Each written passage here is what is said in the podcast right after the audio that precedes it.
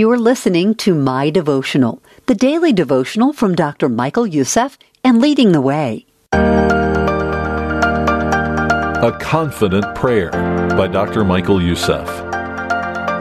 Have you ever noticed that the higher our expectations, the greater our disappointment when they're not met? Whether our unrealistic expectations are placed in other people, in our own strength, or in specific situations, we will always experience discouragement when things do not go as planned.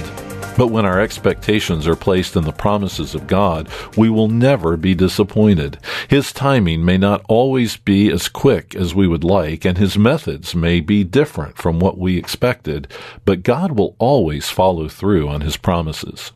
In Luke chapter 2, verses 25 through 35, we read about Simeon, who placed his expectations on God's faithfulness. He had spent his lifetime anticipating the arrival of the Messiah, and because God had told him he would personally see the Christ, he knew that Jesus would be born in his lifetime. After years of waiting and watching, Simeon was ready to be relieved of his post. When he held the Christ child in his arms, he prayed, Sovereign Lord, as you have promised, you may now dismiss your servant in peace. For my eyes have seen your salvation, which you have prepared in the sight of all nations, a light for revelation to the Gentiles and the glory of your people, Israel. Simeon's prayer was a confident prayer. He was not surprised that God had fulfilled his promise. He knew God would remain faithful. His expectations were met because they were rooted in the promises of God. God had promised to send the Messiah, so he sent Jesus Christ to earth. Simeon never gave up on God, and God did not disappoint him. What a contrast to the expectations we place on this world.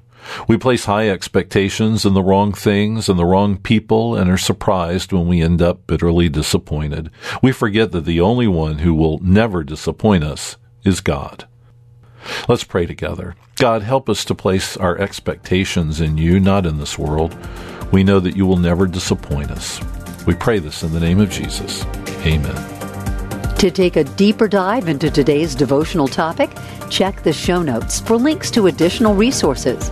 And while you're there, subscribe to the My Devotional podcast so you never miss an episode.